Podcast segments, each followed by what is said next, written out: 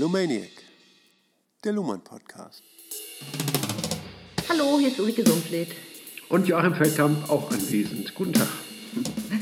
Willkommen in der 37. Folge von Niklas Luhmann, das Recht der Gesellschaft. Wir sind im vierten Kapitel über Codierung und Programmierung Genau. und fangen heute den zweiten Abschnitt an. Ne? Richtig. Vor uns Seite 174. Wollen wir uns sofort in den Text bohren oder wo haben wir denn das letzte Mal ähm, dran gearbeitet? Falsche Frage, daran habe ich jetzt überhaupt nicht mehr gedacht. naja, wir haben den, die Kodierung des Rechts haben wir aufgearbeitet ne, und haben uns durch die Entparadoxierung durchgearbeitet ne, und haben aus dem Begriff Recht, ohne dass wir jetzt genau ge bisher gesagt haben, was Recht eigentlich genau ist, ne, haben wir daraus eine, eine Differenz herausgearbeitet durch Entparadoxierung und Paradoxieentfaltung. Die Tabellenfolge war das sozusagen. Diese Tabellenfolge, ja, diese ähm, sehr spannende Tabelle, ne, wo, aus Recht Recht und Recht entsteht. Ne? Das heißt also, der Begriff dupliziert sich einfach durch die Frage, ne, was ist eigentlich Recht? Ja, Recht ist Recht. Ne? Und ähm, dann durch eine einfache Negation entsteht eine Differenz. Ne? Und wir sagen Recht und Unrecht. Und das hat aber auch die, ähm, äh, die Form einer Paradoxie. Ne? Wenn wir Recht und Unrecht sagen, dann müssen wir sagen, Recht ist nicht Unrecht oder ist das Gegenteil von Unrecht. Das ist das Einfügen einer ersten Negation. Das, das, Einfügen, das Einfügen einer ersten Negation, daraus gewinnen wir den äh, Begriff Unrecht. Und das Einführen einer zweiten Negation, daraus äh, ge gewinnen wir eine, ja, eine Paradoxie bzw. die Entparadoxierung dieser Form. Ja. Indem wir sagen, Recht ist nicht Unrecht. Hm? Ja, Genau, und dann kam das Konditionalprogramm ins Spiel. Alle Rechtsprogramme sind Konditionalprogramme, Ja. dass man auf beiden Seiten der Form, und heute geht es ja auch um Formen, nämlich sowohl auf der Seite Recht als auch auf der Seite Unrecht, wenn dann genau. Sätze einfügt, könnte man sagen. Also ne? eine im Grunde natürlich vorhandene Kausalität in Form von Konditionalsätzen ähm, einfügt Mhm.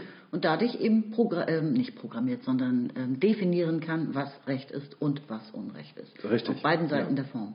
Und das dann zu einer in sich einheitlichen und widerspruchsfreien Denkbarkeit zu überführen. Ne?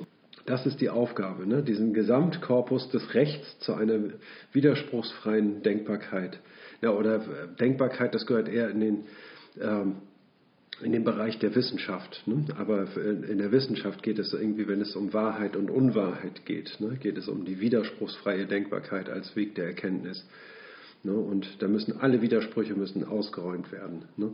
Und das ist geradezu der Motor der Wissenschaft, ne? indem es sich an diesen Widersprüchen abarbeitet. Ne? Und Ja, Luhmann hat ja die Paradoxie entfaltet, das heißt aufgefächert. ja, ähm, sehr schön nachvollziehbar in Form von dieser einzigartigen Tabelle eben. Das heißt ja aber nicht, dass die Paradoxie damit sozusagen überwunden wäre oder so. Sie bleibt vorhanden. Ja. Sie bleibt ja vorhanden. Sie wird nur immer und wieder invisibilisiert durch eben begriffliche Unterscheidungen, durch Negationen, durch Unter Unterscheidungen, Ja. Unterdifferenzen, Kategorien und so weiter, sodass man über etwas anderes diskutiert als über die Paradoxie. Ne? Genau, ne, und man kommt, sage ich mal, auf unterschiedlichem Wege zu, ähm, zu unterschiedlichen Urteilen und stellt fest, oh, da ist ein Widerspruch. Ne? Das heißt also, man hat auf ähm, verschiedene Rechtsbereiche meinetwegen angewendet und ähm, versucht jetzt, sich über einen bestimmten Fall ein Urteil zu bilden und stellt dann fest, dass aus der einen Herleitung äh, folgt, dass dieses und jenes Verhalten unrechtmäßig ist. Aus dem anderen äh, leitet man her, dass es rechtmäßig ist und kommt so zu einer, einer Paradoxie. Ne? Und diese Paradoxie muss man auflösen ne? und, ähm, und zu einer Widerspruchsfreiheit bringen. Ne? Das heißt also, die Entparadoxierung bleibt ein Dauerprogramm im Rechtssystem. Genau. Und das äh, leitet ja auch schön über zu dem heutigen Thema des ähm, zweiten Abschnitts, in dem es jetzt auch um Bistabilität geht. Ja. Also um Systeme, die ihre Stabilität an zwei auf, nee, an zwei Anschlusspunkten eigentlich gewinnen, weil sie diesen binären Code haben. Ja. Ne? Und der eine, das eine, der eine Wert ist ja nicht ohne den anderen denkbar. Mhm. Und das ist ja schön das Thema jetzt heute. geht es um Formen, um den zweiwertigen Code. Und da machen wir jetzt gleich weiter, oder? Mhm. Ja, genau. Okay, ähm, jetzt haben wir noch nichts dazu gesagt, wer was, wer jetzt beginnt zu lesen, dann würde ich sagen, Ulrike beginnt zu lesen. Okay. Seite 174. Zitat. In praktischer Hinsicht sind binäre Codes leicht zu handhaben. Ohne diesen Vorzug wären sie nicht institutionalisierbar. Man kann mit dem üblichen Blick für Formen zwei Werte zugleich im Auge behalten, wenn der eine den anderen ausschließt. Man braucht dann nur noch die Zusatzregel, dass alles, was nicht recht ist, Unrecht ist. Oder umgekehrt, um das System zu schließen.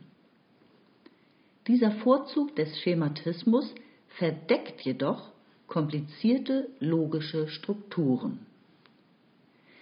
Wir wollen sie mit dem logisch-mathematischen Begriff des Re-Entry als doppelten Wiedereintritt der Form in die Form bezeichnen. Hier jubelst du, oder? Voll das Buzzword. Re-Entry, Alarm. Re-Entry, ja. ne, also Re heißt äh, von, ja, das heißt so viel wie Wiedereintritt. Ne? Ja. Re ist ja, äh, wie soll man sagen, Wiederholung, ne? Oder Auch zurück, oder? ja, Re. ja, auch zurück, richtig, Mhm. ne? Das ist richtig.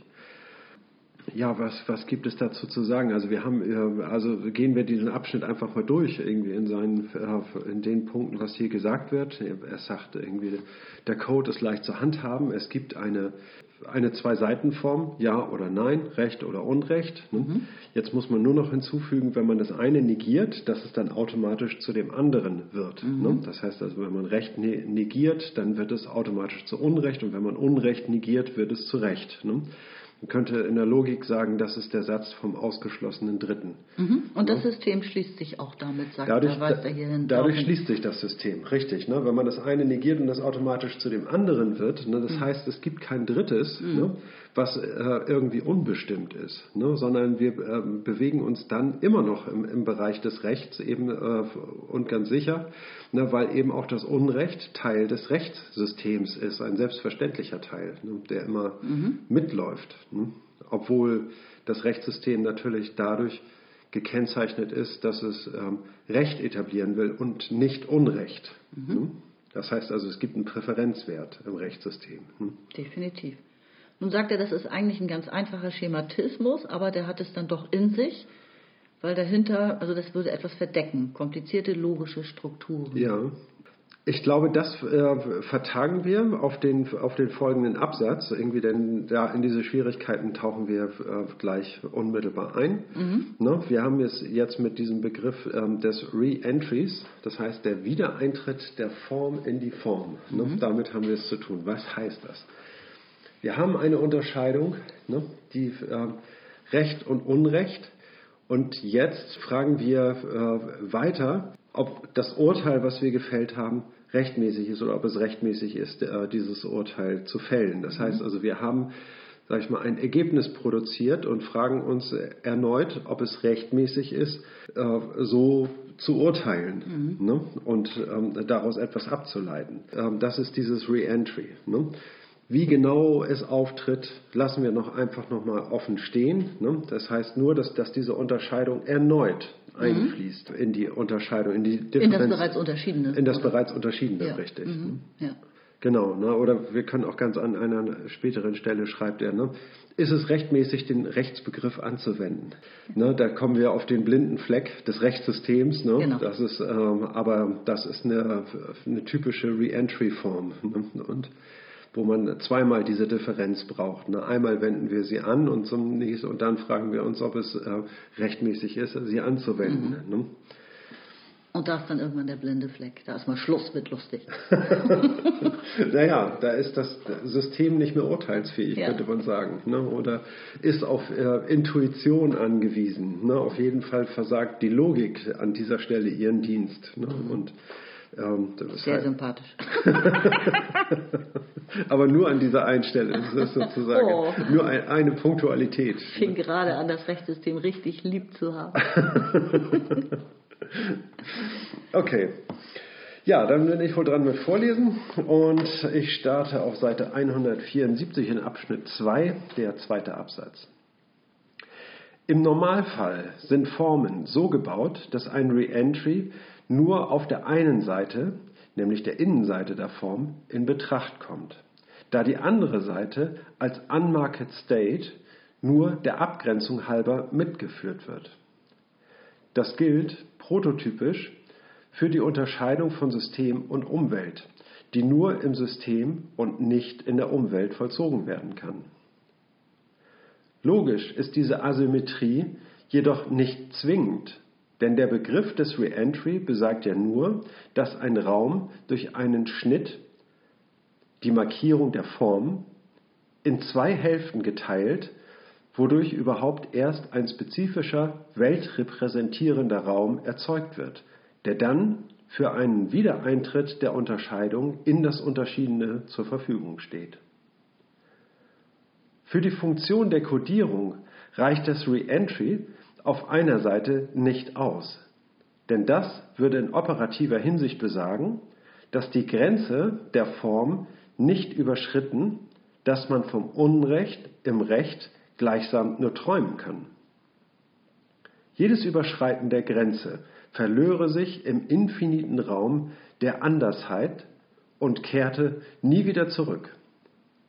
Nur wenn man die Möglichkeit des Reentry auf beiden Seiten der Form bereitstellt, kann aus Selbstreferenz Symmetrie entstehen, die dann im System wiederum durch Konditionierung reasymmetrisiert werden kann.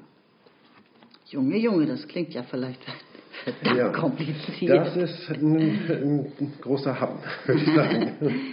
Ich melde mich mal. Den brauchst du nicht, kannst einfach losreden, du bist dran.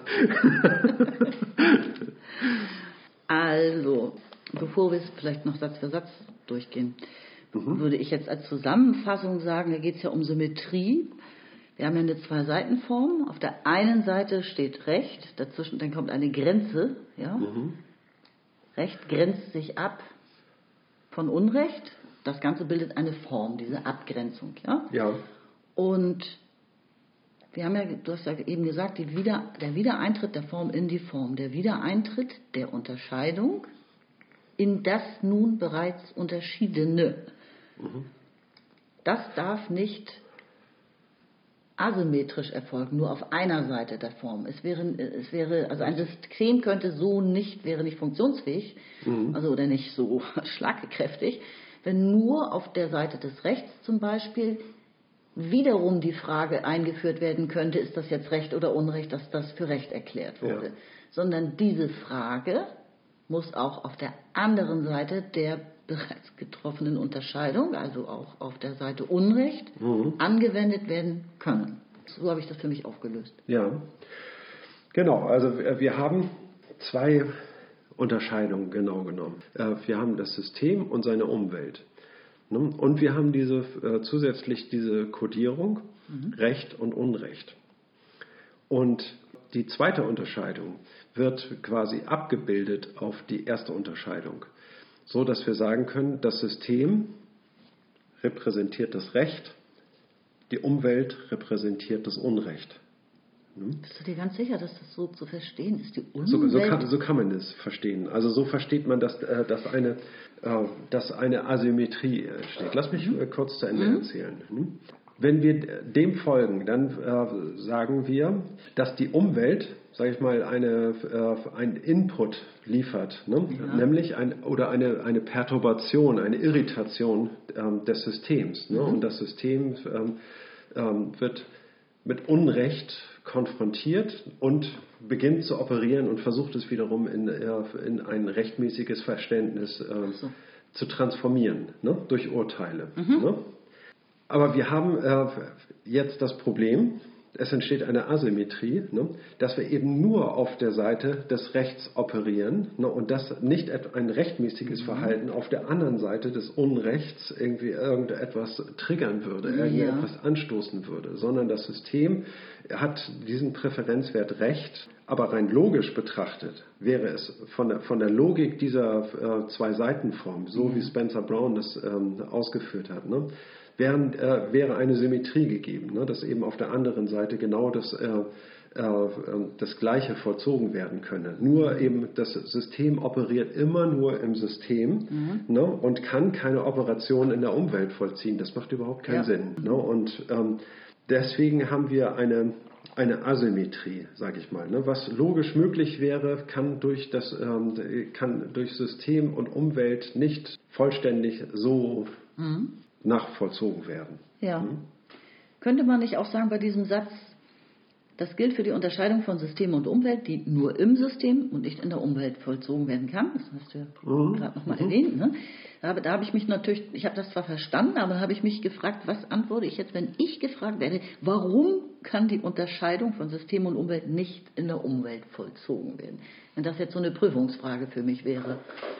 Naja, weil das System unterscheidet. Das System setzt die Differenzen.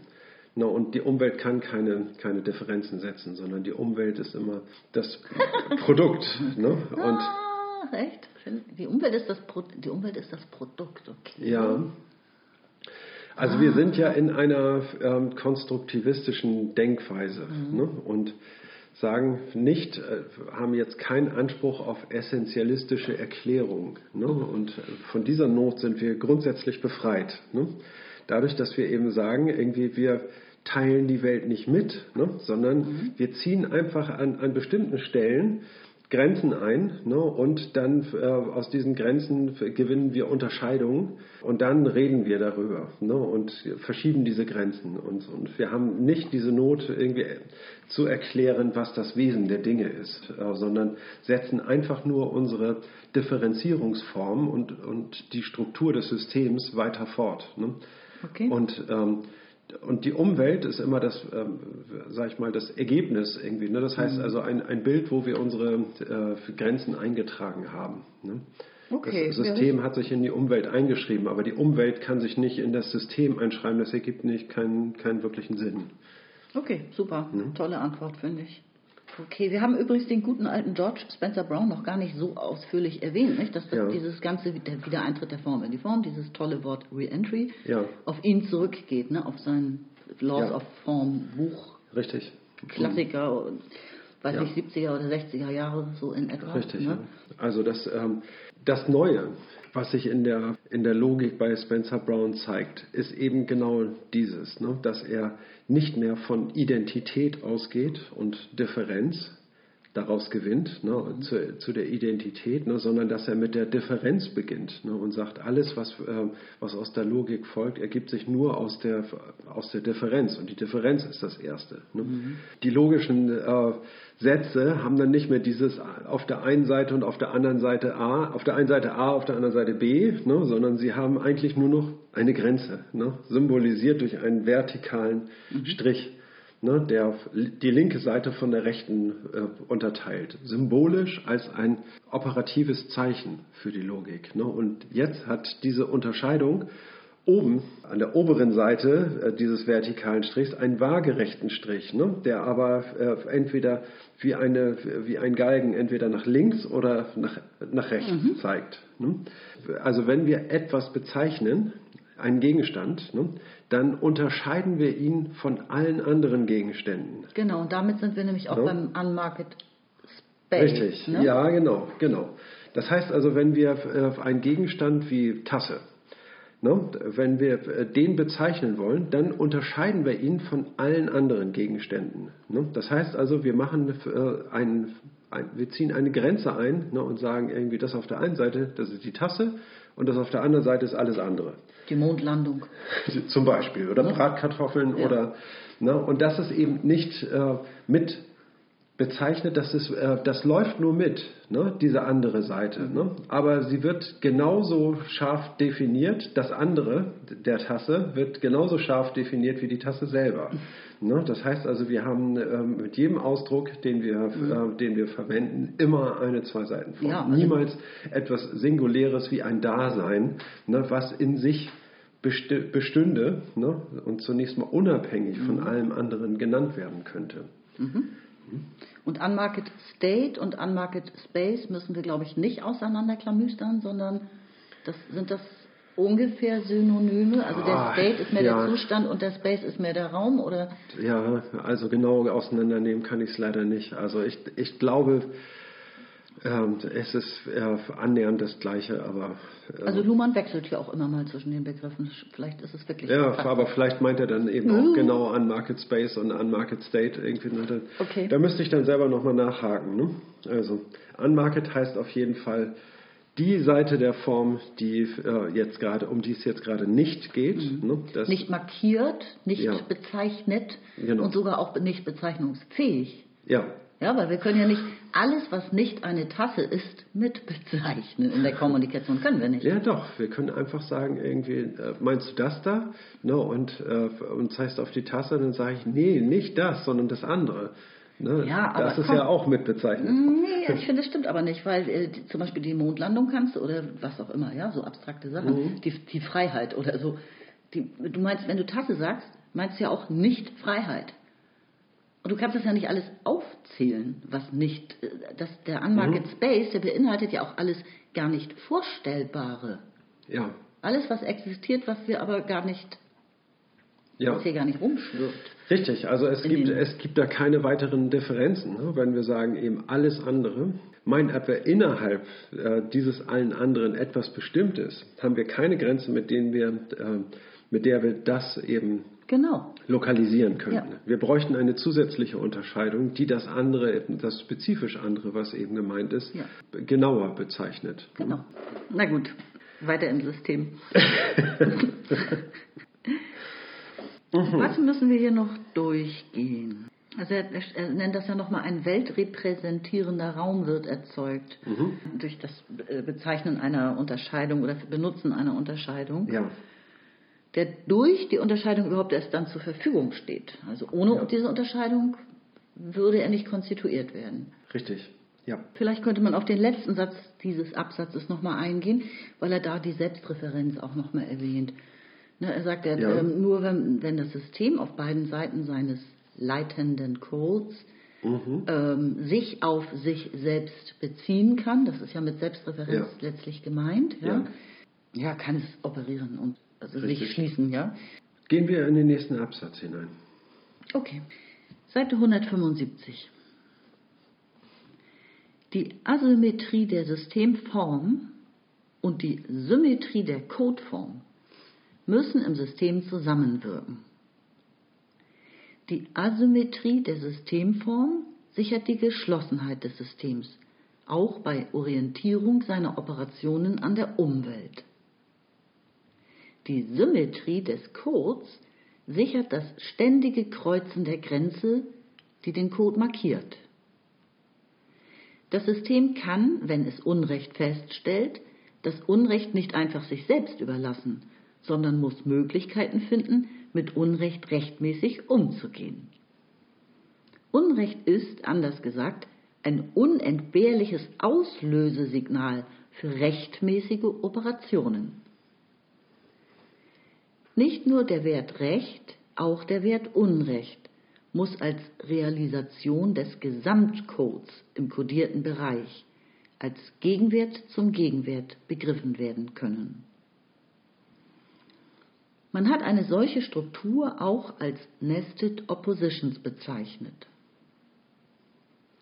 Darauf beruht, wie wir noch sehen werden, die Leichtigkeit und Technizität des Übergangs von einem Wert zum anderen und zugleich die Vermeidung aller Wertkonflikte innerhalb des kodierten Bereichs.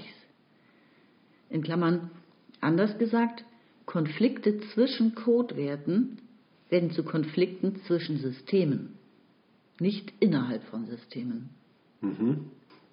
Also wir haben die Asymmetrie der Systemform, eben das asymmetrische Verhältnis von System und Umwelt. Ne? Also es gibt ein Komplexitätsgefälle, ne? und zwar von der Umwelt Richtung System. Die, Umwelt ist immer komplexer als das System. Und es gibt äh, eine, äh, eben diese Form der Asymmetrie, dass nur das System zur Operation imstande ist ne, und äh, nicht aber die Umwelt. Und dann haben wir eben auf der anderen Seite die Symmetrie der Codeform. Ne, dass Recht ja. und Unrecht quasi gleichwertig nebeneinander stehen. Ne, und ähm, sozusagen das, was auf der einen Seite möglich ist, muss ähm, vice versa auf der anderen Seite auch möglich sein. Ja. Ne? Durch diese Symmetrie wird eine Geschlossenheit ermöglicht. Ne? Und zwar in der Form, dass immer, wenn sich ein, etwas, ähm, eine, eine Paradoxie zeigt, mhm. ne, die, ähm, die Seitenform gewechselt werden muss. Das heißt also, wenn ich ähm, wenn ich jetzt mit Operationen auf die Umwelt gerichtet bin und dann eine äh, und sich eine Paradoxie zeigt, ne, in dem Recht und Unrecht gleichgesetzt werden, mhm. ne, switche ich auf die andere Seite, ne, auf, auf die Systemform und hinterfrage irgendwie, wo ist der Fehler? Ne? Mhm. Und, äh, oder was muss geändert werden, damit sich dieser äh, Widerspruch wiederum auflösen lässt. Ne? Und äh, wenn dieser Widerspruch aufgelöst ist, kann ich zurückkehren die, in die Umwelt ne, mit dem Fokus in die Umwelt ne, und äh, dort weiter operieren. Ne? Und ja, das mit, heißt, mit Unrecht rechtmäßig umgehen. Genau, und auf diese Art und Weise wird, eine, wird die Anschlussfähigkeit des, ähm, des Rechtssystems sichergestellt. Ich kann immer die äh, mhm. Seite wechseln, ne? entweder in der in beiden Differenzformen, ne, Recht, Unrecht, irgendwie es steht immer zur Disposition eine Entscheidung, ne, ist dieses Recht oder Unrecht, irgendwie das muss eindeutig entschieden werden, irgendwie wenn sich da Widersprüche zeigen, switche ich in einer anderen Differenz auf den, mhm. äh, auf den Gegenwert. Ne, und, äh, und wenn ich dann zurückkehre, muss ich dann eventuell, also von, vom System zurückkehre zur Umwelt, muss ich dann gegebenenfalls äh, eine Entscheidung revidieren auf der Sachebene ne, und, ähm, mhm. Äh, und da dann switchen ne, und äh, kann, kann dann weiter operieren. Ja. Er sagte, das System realisiert seinen Gesamtcode. Ähm, tatsächlich, also das System stellt zwar Recht her im Urteil, ja, ja. aber letzten Endes operiert es, indem es einen Gesamtcode genau. realisiert. Ja. Und Luhmann hatte mal an irgendeiner anderen Stelle was gesagt, dass man jetzt in der Zeit vor der funktional ausdifferenzierten Gesellschaft, ähm, da hatte die Kirche ja auch noch stark gemacht und es gab ja auch Kirchenrecht. Und da war das alles noch nicht ganz so einfach mit der Unterscheidung Recht, Unrecht. Da hat man versucht, ein bisschen zu operieren mit drei Werten. Also es gibt mhm. Recht, Unrecht und Gemeinwohl. und das, ne? und das mhm. hat eben nicht so ganz hingehauen. Ja. Auf jeden Fall ist das nicht so eine, so eine starke logische Form. Also in dieser Einfachheit ne? und Symmetrie liegen eben viele Möglichkeiten. Denn Symmetrie ist immer mit vielen Möglichkeiten verbunden. Ne? Also je symmetrischer mhm. ein Sachverhalt sich darstellt, ne, desto ähm, einladender ist er für ähm, damit etwas ähm, zu erstellen. Also diese, diese Einfachheit, sage ich mal, mhm. des binären, äh, der binären Codierung, auch in der Computertechnologie, genau. ne, die ist ja eben geradezu einladend dafür, daraus komplexere logische Formen Richtig. zu entwickeln und daraus ähm, Programme zu entwickeln. Die Einfalt macht die Vielfalt möglich, die Vielfalt der Anschlussmöglichkeiten. Genau. Ne? Ja. Und, das, und letztlich kann man sagen, ist das Ermöglichende, ist, ist die Symmetrie. Hm. Ne? Und je einfacher die Symmetrie, ne, desto größer das Potenzial des, was sie ermöglicht. Mhm. Ne? Potenziell. Kannst dich erinnern, dass wir mal uns ein Haus gemietet hatten auf dem Dorf und da waren die Lichtschalter, die waren mir nicht einfältig genug. Da gab es nicht nur an und aus, sondern gab es irgendwie an, aus, Unten aus dazwischen und also an. 5000 Möglichkeiten irgendwie zu Licht zu gelangen. Und das hat mich total angepesselt. Einfachen Dinge, die sind die attraktivsten, würde ich wirklich mal behaupten. Ja, Luhmann spricht hier von Nested Oppositions. Und ich bin der Meinung, dass er damit diese ineinander verschachtelte Gegensätzlichkeit ne, oder Zweiwertigkeit, ne, dass er genau das damit meint. System, Umwelt, Recht, Unrecht. Ne. Mhm. Ne. Durch diese Einfachheit ne, der, äh, dieser beiden Unterscheidungen gegeneinander ne, kann man äh, eben sagen, dass innerhalb eines Systems keine Wertkonflikte mhm. entstehen können, ne, wegen Uneindeutigkeit, sondern es können nur Konflikte zwischen Systemen mhm. entstehen. Ne? Genau. Das heißt also, äh, wenn es da einen Konflikt gibt in dieser Logik, ne, dann ist der, ist der Fehler nicht in der Logik zu suchen, sondern der Fehler ist äh, darin zu suchen, dass verschiedene Logiken verwendet werden, mhm. eine verschiedene Zuordnungsform. Ne? Und mhm. dass dann, ähm, dass man quasi von zwei Systemen spricht, ne? so als würde man anfangen, im Sinne einer, ja, einer kapitalistischen Wirtschaftslogik äh, zu argumentieren und endet damit in einer sozialistischen äh, Mangelwirtschaft zu argumentieren, sozusagen, und äh, deren vor- oder Nachteile zu preisen. Das heißt also, ähm, dass man während äh, der Argumentation, sage ich mal, eine, äh, die Logik austauscht, ohne es vielleicht zu merken. Das habe ich noch ein bisschen anders verstanden. Ich habe das so verstanden, dass der Code eines Systems, mhm. zum Beispiel des Rechtssystems, zu Konflikten im Wirtschaftssystem zum Beispiel führen kann. Mhm. Oder der äh, Code der Politik eben ähm, zu einem Rechts, also in Konflikt geraten kann mit dem, mit dem Code des Rechtssystems. So ja. hätte ich das verstanden. Man könnte auch sagen, dass es, äh, man könnte auch von einer Pluralität von Rechtssystemen sprechen. Wenn man diese Logik fortsetzt und ähm, dann nicht genau genug auf die Anschlussfähigkeit äh, der Aussagen aneinander achtet, ne, ja, dann hat man zwei Rechtssysteme, die miteinander konkurrieren. Ne, und die Aufgabe des Rechtssystems ist dann eben auch ähm, diese Bifurkation wiederum zu vermeiden und äh, genau zu untersuchen, an welcher Stelle diese beiden Systeme auseinanderlaufen mhm. ne, und welche äh, semantischen Differenzen sich dort ergeben, also welche Paradoxien dort aufgelöst werden müssen, um dieses System wiederum zu seiner Einfachheit zurückzuführen.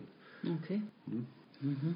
Wäre meine Interpretation. Konflikte zwischen Codewerten. Wenn es darin Konflikte geben würde, ne, ja. dann könnte man, äh, dann muss man davon ausgehen, äh, dass es sich um, um zwei verschiedene Rechtssysteme handelt ne? und dass man äh, verschiedene Begriffe ansetzt. So. Ne? Und diese, so verstehst du dass, der, dass der Rechtsbegriff, den, äh, den der eine ansetzt, sich äh, von dem mhm. Rechtsbegriff unterscheidet, den der andere ansetzt. Ach so, okay. Also du gehst davon aus, dass wenn so etwas auftritt, ähm, gar kein geschlossenes operativ aus, Richtig, die geschlossen, geschlossenes, ausdifferenziertes ja. System autonom vorhanden genau. ist. Die Geschlossenheit ist an der Stelle eben genau unterbrochen. Ne? Und deswegen, okay. deswegen werden zwei Systeme draus, okay. die jeweils für sich geschlossen sind. Hm. Ich habe schon irgendwie so den Sci-Fi-Thriller Kampf der Systeme vor mir gesehen. Okay, ich habe an ganz was anderes gedacht. Okay. Äh, es geht weiter auf Seite 175, etwa in der Mitte. All diese Überlegungen setzen einen Zusammenhang von Selbstreferenz und Unterscheidung voraus. Das eine ist nur mit dem anderen gegeben und umgekehrt. Nur selbstreferenzielle Systeme können unterscheiden, in Klammern beobachten, weil sie dazu die Unterscheidung bzw.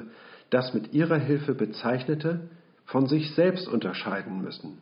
Und umgekehrt setzt natürlich Selbstreferenz die Unterscheidung von Selbstreferenz und Fremdreferenz voraus. Englisches Zitat Therefore, self-reference and the idea of distinction are inseparable, hence conceptually identical, liest man bei Kaufmann. Dazu gibt es eine Fußnote, ich will nur einmal kurz den Namen sagen. Das ist Louis Kaufmann, Self-Reference and Recursive Forms. Ein Aufsatz erschienen im Journal for Social Biological Structures.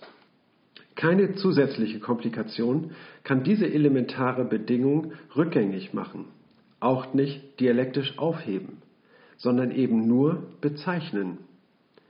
Folglich landen wir bei jedem Versuch, Welteinheit in der Welt bzw. die Einheit der Unterscheidung, auf der eine Beobachtung beruht, zu beobachten, in eine Paradoxie. Recht lässt sich also nur durch Entfaltung einer Paradoxie, also durch Einführung identifizierbarer Unterscheidungen begründen. Mhm. Also, er sagt ja, erster Satz, all diese Überlegungen setzen einen Zusammenhang von Selbstreferenz und Unterscheidung voraus. Ja. Und ich bin der Meinung, dass man das operativ gar nicht teilweise voneinander trennen kann, das folgende, was ich jetzt aufzähle, aber analytisch. Mhm. Und zwar also Selbstreferenz setzt voraus, dass man sich von der Umwelt unterscheiden kann. Richtig. Dass man sich selbst also auch bezeichnen kann und die Umwelt bezeichnen kann, dass man diese Fähigkeit entwickelt ja. hat. Mhm. Es ist äh, nur möglich, indem man die Umwelt beobachten kann und sich selbst bezeichnen kann, was dann wieder diesen Selbstbezug, also die Selbstreferenz ausmacht, indem man sich in der Kommunikation auf die eigenen Normen bezieht.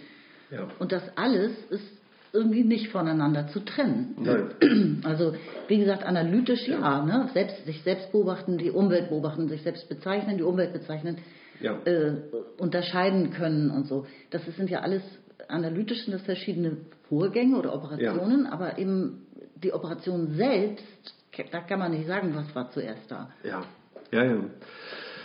Richtig, also ähm, er kommt hier auf, den, ähm, auf, äh, auf die Selbstreferenz äh, zu sprechen und sagt, äh, Selbstreferenz ist erforderlich, um beobachten zu können. Ne? Das heißt, worüber sprechen wir? Wir sprechen über etwas, was, ähm, was wir beobachtet haben.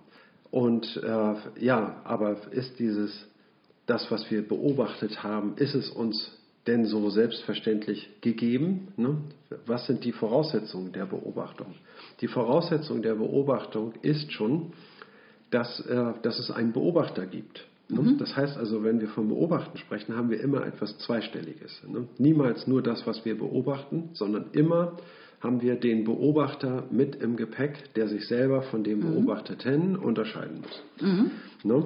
Das heißt, Beobachtung ist immer zweistellig und setzt voraus, dass der Beobachter sich selbst von dem, was er beobachtet, unterscheiden kann. Ne? Ansonsten ist es keine Beobachtung. In, in, dieser Logik. Ne? Das heißt also, System und Umwelt sind ähm, quasi Voraussetzungen und bringen diese Möglichkeit mhm. mit. Beobachtung, muss ich nochmal sagen, irgendwie heißt nicht, der Beobachter ist, nicht, ist kein Subjekt. Ja. Ne?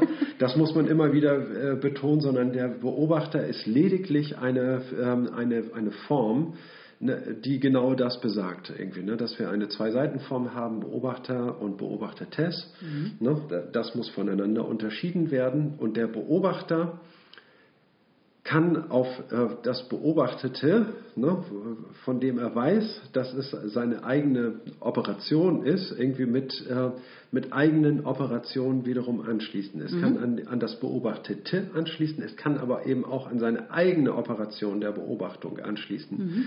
Und darauf ähm, mit Selbstreferenz, die, ne? ja. mit, mit dieser Selbstreferenz weiter operieren. Ja. Ne? Ja. Genau, was nicht zeitgleich möglich ist, sondern logisch nur im Anschluss als nächste Operation möglich ist. Ne? Ja. Also auch das ist ja ein, ein, nicht auflösbarer blinder Fleck, dass man nicht gleichzeitig beobachten äh, und seine Beobachtung beobachten kann, gleichzeitig. Ja, ja. Ne? Zeitlich nacheinander, nachgeschaltet, also hintereinander als Sequenz. Richtig, als Sukzession, ne? mhm. nicht simultan. Nicht simultan ist, das ist nämlich nicht möglich, genau. Und er sagt, diese Voraussetzungen, die ja selbstreferenzielle Systeme per se haben, also auch das Rechtssystem haben, die kann man auch nicht aufheben. Also das ist, ähm, das ist eine elementare Bedingung. Und ähm, dann sagt er, folglich landen wir bei jedem Versuch Welteinheit in der Welt. Mhm beziehungsweise die Einheit der Unterscheidung, auf der eine Beobachtung beruht, zu beobachten, dann landen wir dann eben in einer Paradoxie. Ich habe es ja. jetzt blinden Fleck genannt, ja. aber das ja. ist eigentlich die Paradoxie, die, die genau. ich gerade meinte. Ne? Ja. Recht lässt sich also nur durch Entfaltung einer Paradoxie begründen. Und zwar, wie entfaltet man eine Paradoxie? Das finde ich auch nochmal schön formuliert. Durch Einführung identifizierender Unterscheidungen. Ja, also äh, an dieser Stelle ist, fällt mir einfach unweigerlich Descartes ein. Mhm. Ich wusste es, dass du noch mit Descartes rausrückst. oh Wunder. Ne? Und Descartes und der methodische Zweifel. Ne? Das ja. heißt also, wenn wir auf die Bedingungen, damals ging es äh, Descartes um die Bedingungen der Erkenntnis ne? und eben dass man von einem Punkt anfängt, der unbezweifelbar ist und dass er die verblüffende Entdeckung gemacht hat, dass man selbst das Allerselbstverständlichste bezweifeln kann. Mhm. Ne? Auch die Dinge, die uns vollkommen gewiss erscheinen, wie zum Beispiel etwas, äh, wo man sagt irgendwie, ja, natürlich ist es so, das kann man ja durch Nachzählen beweisen, 2 plus 2 ist 4. Ne? Und das kann ich äh, an beliebigen Gegenständen kann ich das äh, nachvollziehen und kann es äh, mir immer wieder klar machen. Ne? Aber er sagt, es ist ja auch möglich, ne, dass wir dass ein Dämon uns irgendwie mit einer, äh, wie soll man sagen, äh, uns so täuscht, ne, dass wir davon ausgehen, dass etwas gewiss ist, auch wenn es, äh, wenn es überhaupt nicht gewiss sein könne. Das heißt also, wir könnten, sage ich mal, mit, mit Blindheit geschlagen sein und Dinge für gewiss halten, die, äh, die an sich nicht gewiss sind. Wenn wir den Machenschaften eines solchen Dämons ausgesetzt sind, dann müssen wir, müssen wir ja alles bezweifeln. Ne? Aber es ist aber nicht möglich, dass ein Dämon etwas, was gar nicht existiert, eben solch eine Gewissheit implementiert, sodass äh, dass, ich, dass etwas, was, es gar, was gar nicht existiert, sich dann täuscht. Das ist ja nicht möglich, weil das existiert ja gar nicht. Dann kann es sich eben auch nicht täuschen. Und so kann er eben daraus folgern, eben, aha, okay, der, der gewisse Grund der Erkenntnis ist dieses cogito ergo sum ich kann nicht darin zweifeln, dass ich, dass ich zweifle. Mhm. Ne? Das, dass ich zweifle, das äh, setzt voraus, dass ich bin. Mhm. Wird das nicht auch oft mit ich denke, also bin ich übersetzt einfach? Ja. Muss aber heißen, ich zweifle, ne? Nee, du kannst auch sagen, ich denke, also bin ich. Ne? Du kannst mhm. auch sagen, ähm, ich gehe spazieren, also bin ich. Ne? Weil ähm, Du kannst dich zwar darin täuschen, dass du, dass du spazieren gehst, ne? aber immerhin äh, denkst du, dass du spazieren mhm. gehst. Ne? ja. und, äh, und, und wenn du denkst, dass du spazieren gehst, dann denkst du auch. Ne? Und dann kannst du eben daraus auch folgern, ich denke, also bin ich. Ne? Mhm. Das ist also keine richtige Schlussfolgerung, ne? wenn man aus, äh, ich gehe spazieren, also bin ich. Mhm. Ne? Weil die erste Aussage kann ja falsch sein oder ungewiss zumindest. Ne? Und daraus lässt sich nicht schließen, dass, äh, dass ich bin. Ne? Also ob die, es ist keine Voraussetzung oder es ist überhaupt nicht von dieser Voraussetzung abhängig. Ne? Heidegger hat es dann umgewandelt in einen Satz, der heißt ähm, ego cogito sum, hat er daraus gemacht. Mhm. Genau, so hat, äh, ist die Heideggersche Formulierung. Ne? Das heißt, ego, ich denke, mhm. ich bin separiert mhm. voneinander, ne? Mhm. ohne, ohne diese, äh, diese Schlussform. Ne? So, und jetzt hat Descartes sich in dieser Misere befunden. Okay, gut, ich habe eine erste Gewissheit gefunden, aber äh, jetzt ist mir durch mein methodisches Vorgehen der Zugang zur Welt komplett abgeschnitten. Und leider ging es ihm darum, eben dieses, äh, diesen essentialistischen Wahrheitsbegriff irgendwie auch zu bedienen. Ne? Und das ist ihm natürlich nicht geglückt. Und äh, in der Folge ist er, äh, ist er dann Irrwege gegangen ne, und hat ähm, über Gottes Beweise seine, seinen Bezug zur Welt wiederhergestellt. Äh, da schießt es dann etwas ins Kraut. Aber wenn er jetzt diesen konstruktivistischen Weg gegangen wäre, hätte er einfach mit weiteren Schritten vorangehen können. Was ihm geglückt ist, ist, dass er sich von, mhm. der, von der Welt mhm. äh, unterschieden hat. Ne? Ja. Dieser, ähm, das heißt also, dass ihm diese Beobachterpers dass er diese Beobachterperspektive mhm. das erste Mal konstituiert hat, ja. ne? ohne irgendwelche Implikate. Ne? Also nichts von dem Subjekt, kein gar nichts, nur diese Differenz, mhm. dieses äh, Beobachter, mhm. Beobachtetes. Ne? Und das Beobachtete, ne? das steht alles in Frage. Ne? Aber wenn es alles in Frage steht und, und keinerlei Gewissheit dort zu gewinnen ist, dann kann ich ja anfangen, ne, dieses Beobachtete einzuteilen, einfach Differenzen einzuziehen mhm. ne, und, und mit diesen Differenzen anfangen zu arbeiten. Ne, und das legitimiert eben diese konstruktivistische Perspektive, die auf einen essentialistischen Wahrheitsbegriff komplett verzichtet. Mhm. Ne. Gut, das war nochmal ein schöner Einschub. Ja, danke. Descartes. Diese Schwäche im Denken Descartes ist auch anderen schon aufgefallen, äh, vor Luhmann, könnte man sagen. Und also äh, sowohl Kant als auch Hegel haben sich daran abgearbeitet, das Sein und das Nichts, wie die Hegelsche Logik beginnt, ähm, aufbaut und äh, fortsetzt irgendwie und zu einem metaphysischen System, was wiederum beim Wesen endet und äh, nicht endet, sondern, äh, sondern von dort aus fortschreitet zum Begriff diese dialektische Methode holt eigentlich genau das ein, mit dem Unterschied, dass es um die Einheit geht. Ne? Dass mhm. es um, um die Einheit dieser, äh, dieser Weltkonstruktion geht. Ne? Und, und die Dialektik äh, macht eben genau dieses. Sie äh, benutzt sich äh, der Methode der Negation und, ähm, und arbeitet sich an den Gegensätzen, die sie äh, durch die Negation gewinnt, äh, ab, ne? und, mhm. um dann aber am Ende äh, erneut zu einer neuen Einheit zu finden. Und das ist eine, äh, eine Vorgehensweise, die ja, die das Subjekt nach wie vor benötigt und die aber eben aus dem Denken heraus diesen ähm, ganzen Weltbau heraus äh, hm. ent entwickeln kann. Ne? Ja, genau. Und diese metaphysische Logik. Ne? Also das ist geglückt, nur eben, dass am Ende diese Einheit steht, die sich nicht einlösen lässt, dass am Ende diese Einheit immer äh, schon vorausgesetzt wird, irgendwie, dass sie erreichbar ist, obwohl es im, äh, im aktuellen Operieren überhaupt nicht äh, so erscheint, als, als ließe sie sich erreichen. Es ist letztlich eine, ähm, eine metaphysische Formel, die etwas verspricht, ne, und dann können wir nur darauf hoffen, dass sich dieses Versprechen einlösen lässt und müssen halt so lange warten, bis es soweit ist. Ne? Und ähm, warten wir auf die Revolution. Ne? Genau. Denk, an, an, Marx musste ich auch denken. Ja. Die Unterscheidung von Kapital und Arbeit genau. invisibilisiert eigentlich die, die zugrunde liegende Differenz von Armut Reichtum. Ja. Es geht eigentlich um ganz was anderes. Es werden eigentlich falsche Gegensätze aufgemacht, die ja. gar nicht äh, das äh, Wesentliche, worum es geht, bearbeiten.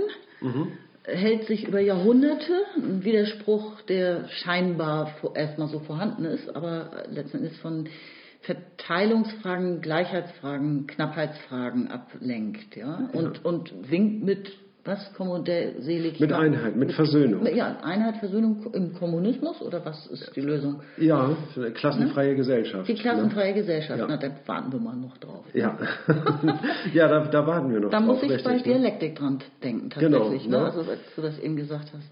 Aber letztlich ist es ein methodisches Problem, irgendwie eine völlig richtige Schlussfolgerung, sage ich mal, ne? aber es braucht noch mehr, um diese, äh, äh, um das aufzulösen. Und das ist eben genau das, dass man umschaltet von dieser Differenz Identität, Differenz, mhm. ne? umschaltet äh, zu, einer, äh, zu einer Differenzlogik, wo die Differenz das Erste ist. Ne? Und ähm, ja.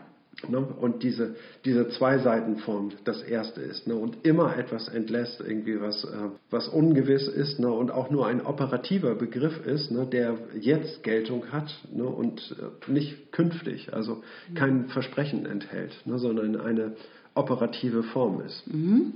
Gut. Yay. Dann würde ich sagen. Bist du dran. Seite 176. Die Einheit eines binär kodierten Systems kann deshalb nur in der Form einer Paradoxie beschrieben werden.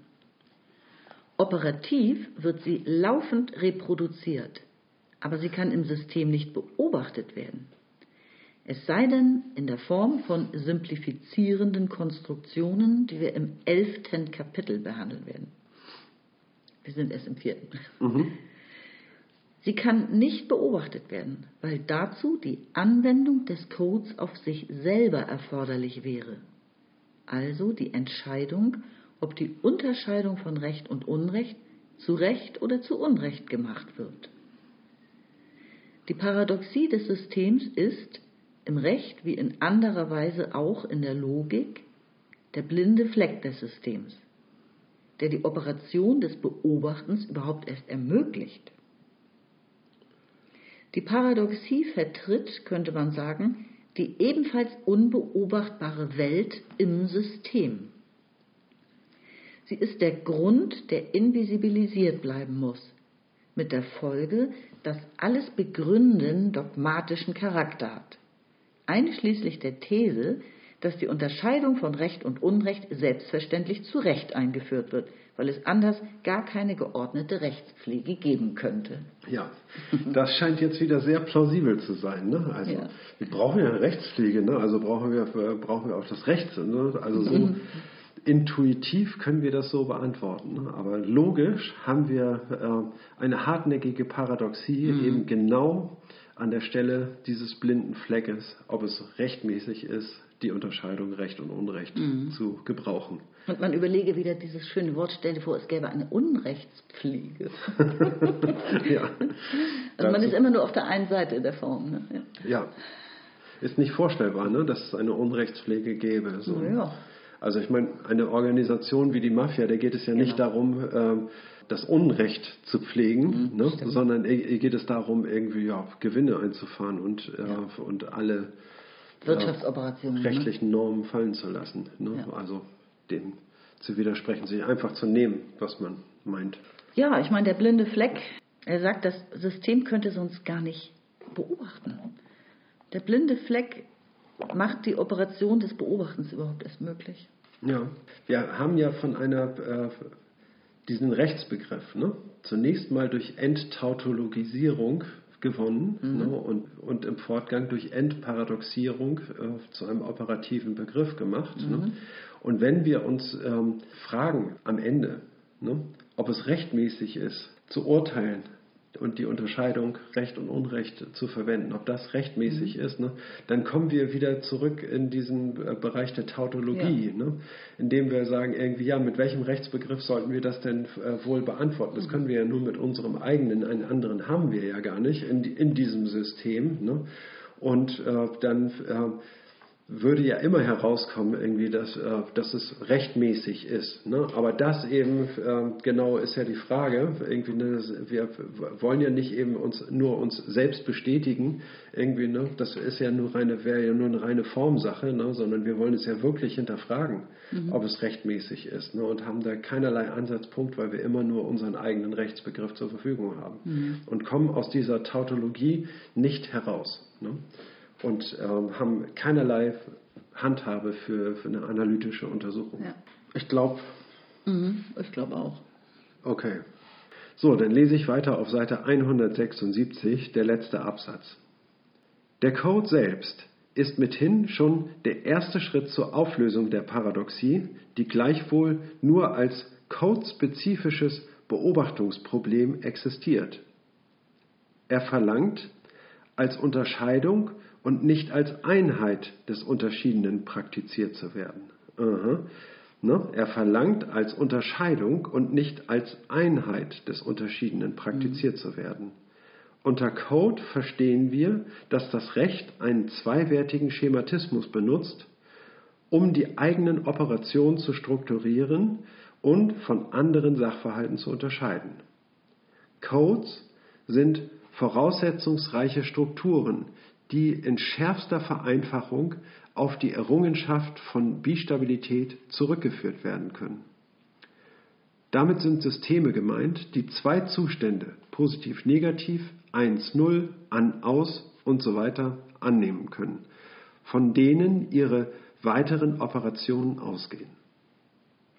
Es sind Systeme mit eingebauter Unterscheidung, mit eingebauter Form und mit der Möglichkeit von Operationen, die den Anschlusspunkt für weitere eigene Operationen von der einen Seite auf die andere Seite verlagern. In der Terminologie von Spencer Brown. Operationen des Crossing. Die Errungenschaft besteht darin, dass zwei und nur zwei nicht zugleich benutzbare Anschlusspunkte bereitgestellt sind. Sie setzt nicht voraus, dass das System über die Möglichkeit des Beobachtens, des Selbstbeobachtens, der Unterscheidung von Selbstreferenz und Fremdreferenz verfügt, wie dies im Falle des Rechtssystems selbstverständlich gegeben ist. Schon Bistabilität bewirkt, dass das System mit eigenen Operationen und völlig determiniert auf eine hochkomplexe Umwelt reagieren kann, ohne sich ihr anpassen zu müssen. Dies hält sich in allen daran anschließenden Fortentwicklungen durch und wird nicht mehr verändert.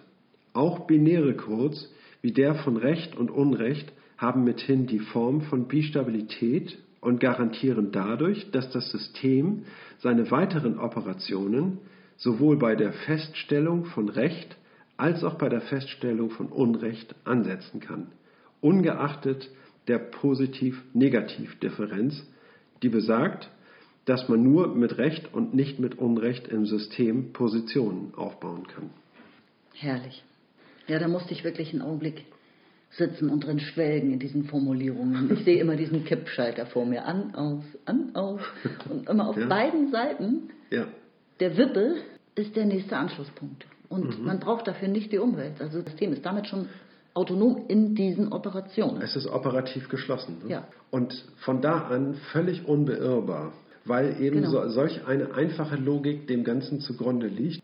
Dieser einfache Code, diese zwei Seitenform, der keine Ausnahmen zulässt und das System und seine Umwelt, ne, was, ähm, was letztlich Operation von Operandum, also von dem Operierten äh, unterscheidet, ne, sei es die Beobachtung, sei es irgendwie die Rückführung, sage ich mal, von, von Unterscheidungen in, in das System, in die Umwelt, ne, darin überhaupt nicht fehlgehen kann. Das garantiert, sage ich mal, die Einheit des, ähm, des Systems ne, und die äh, Identität des Systems, ne, dass diese, diese beiden Unterscheidungen durchgehalten werden.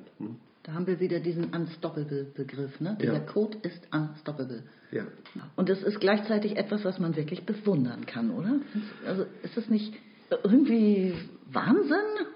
Ja, es ist, es ist Wahnsinn. Also es ist ja, Wahnsinn, finde ich auch, ne, dass es auf der einen Seite hochgradig elaboriert ist, ne, also um, um da hinzukommen, zu dieser Einfachheit zu finden, Ja. die, einem, die einem dann am Ende trivial erscheint. Ja, ne, so dass genau. man, äh, dass man denkt, okay, gut, wir haben zwei Unterscheidungen, ne, aber ähm, Daraus soll das System gebaut sein, aus, aus dieser Einfachheit. Ja, ne, wenn man das die ganze Zeit durchzieht, völlig symmetrisch, ne, als Operationsform beibehält, ne, dann entstehen Systeme daraus, Ja. ne, die sich dann nachher auch nicht mehr ähm, wegdenken lassen Mhm. ne, aus, der, ähm, aus der Kommunikation, ne, die eingefleischt sind. Ne, also die so selbstverständlich sind wie der, wie der Sprachgebrauch selber. Ne, auf die Idee würden wir auch nicht kommen, irgendwie, dass wir ein, ähm, äh, eine neue Sprache erfinden und plötzlich es wäre zum Scheitern verurteilt. Ne? Ein Einzelner kann niemals erreichen, irgendwie, dass zum Beispiel Deutsch nicht mehr gesprochen wird oder nur anders gesprochen wird. Ne? Das, ist, äh, das hat sich